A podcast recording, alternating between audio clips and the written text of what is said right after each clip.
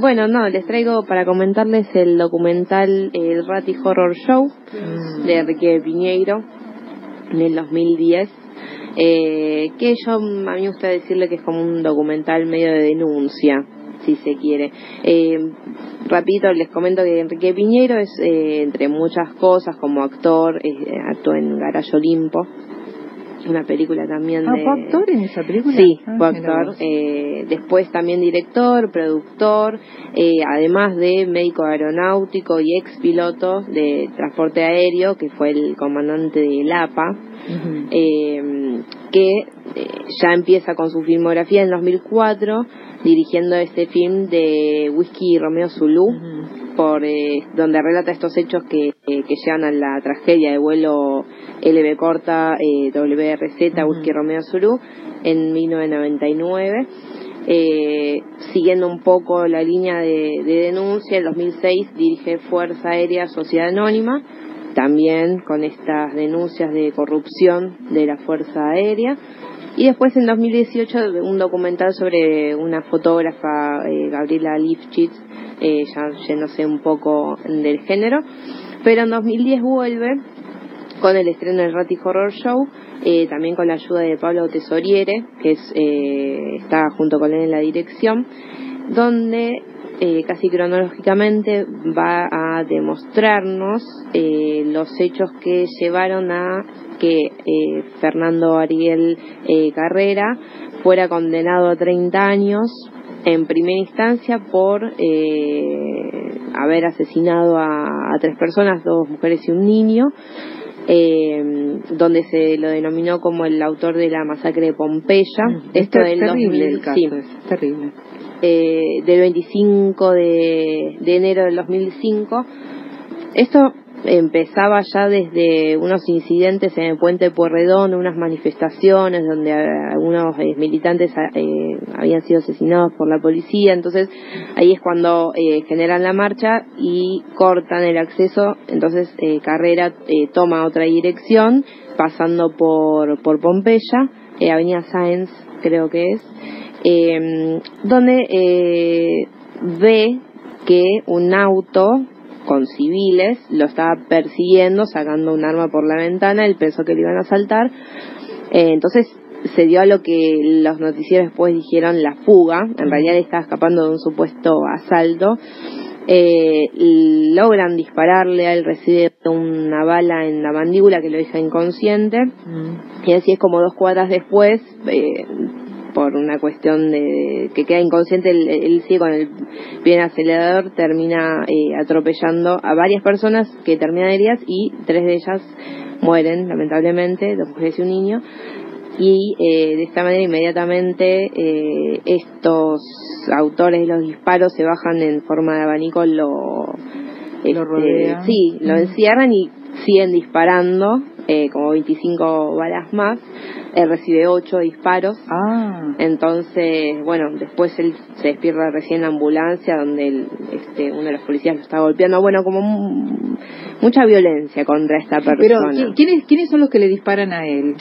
Los, a ver, en este auto que lo perseguía, Fernando Carrera estaba en un Peugeot 205, eran policías de civil. Ah, Pero esto nos enteramos muchísimo después. Sí, en primera sí. instancia sucede todo esto.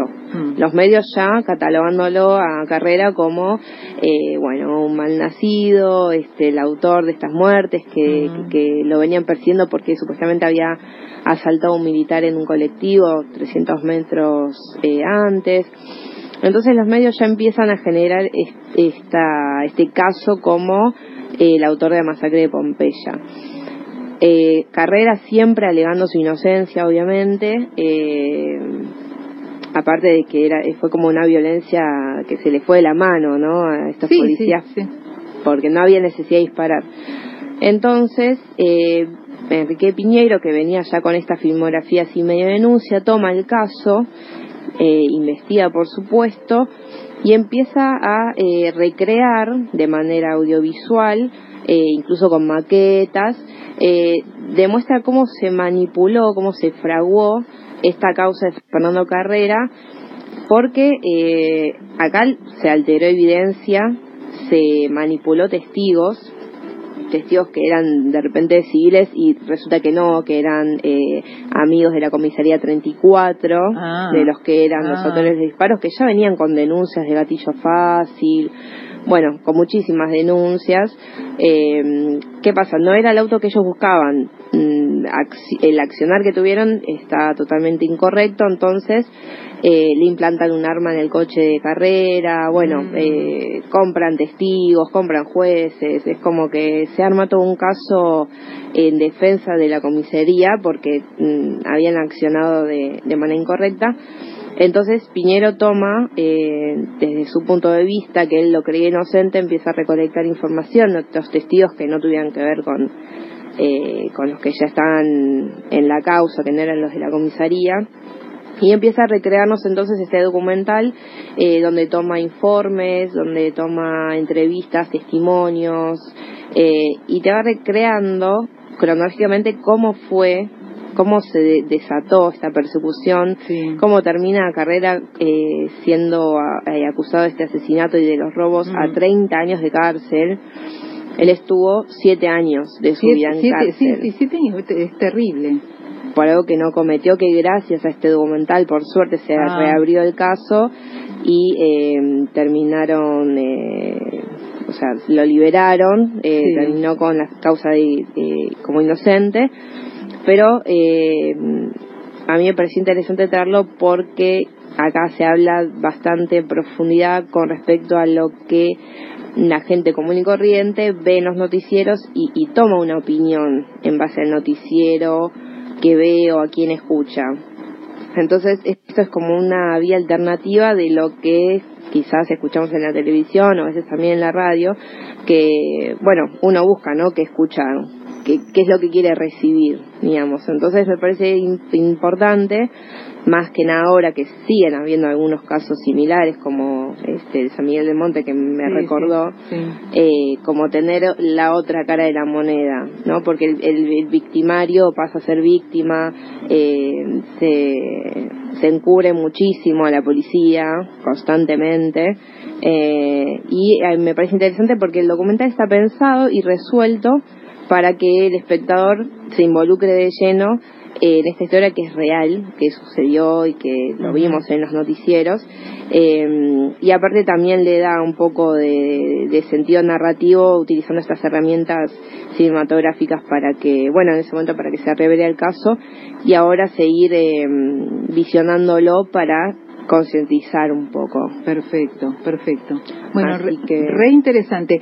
Y en ese sentido hay otro documental que está muy bueno que se llama eh, La crisis ha causado dos nuevas muertes. Ah, Que, No bueno, claro, que sobre la sobre el Costequi Santillán, claro. Claro, que, que Clarín teniendo las fotos de este que, que, que, certifican la autoría de la policía en la muerte de Costequi Santillán, titula ese día La crisis causó dos nuevas muertes, o sea, este no fue la policía la que mató, fue la crisis.